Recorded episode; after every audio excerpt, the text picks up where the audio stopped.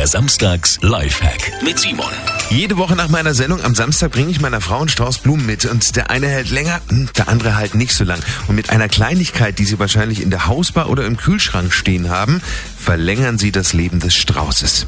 Einfach einen Spritzer Wodka ins Blumenwasser.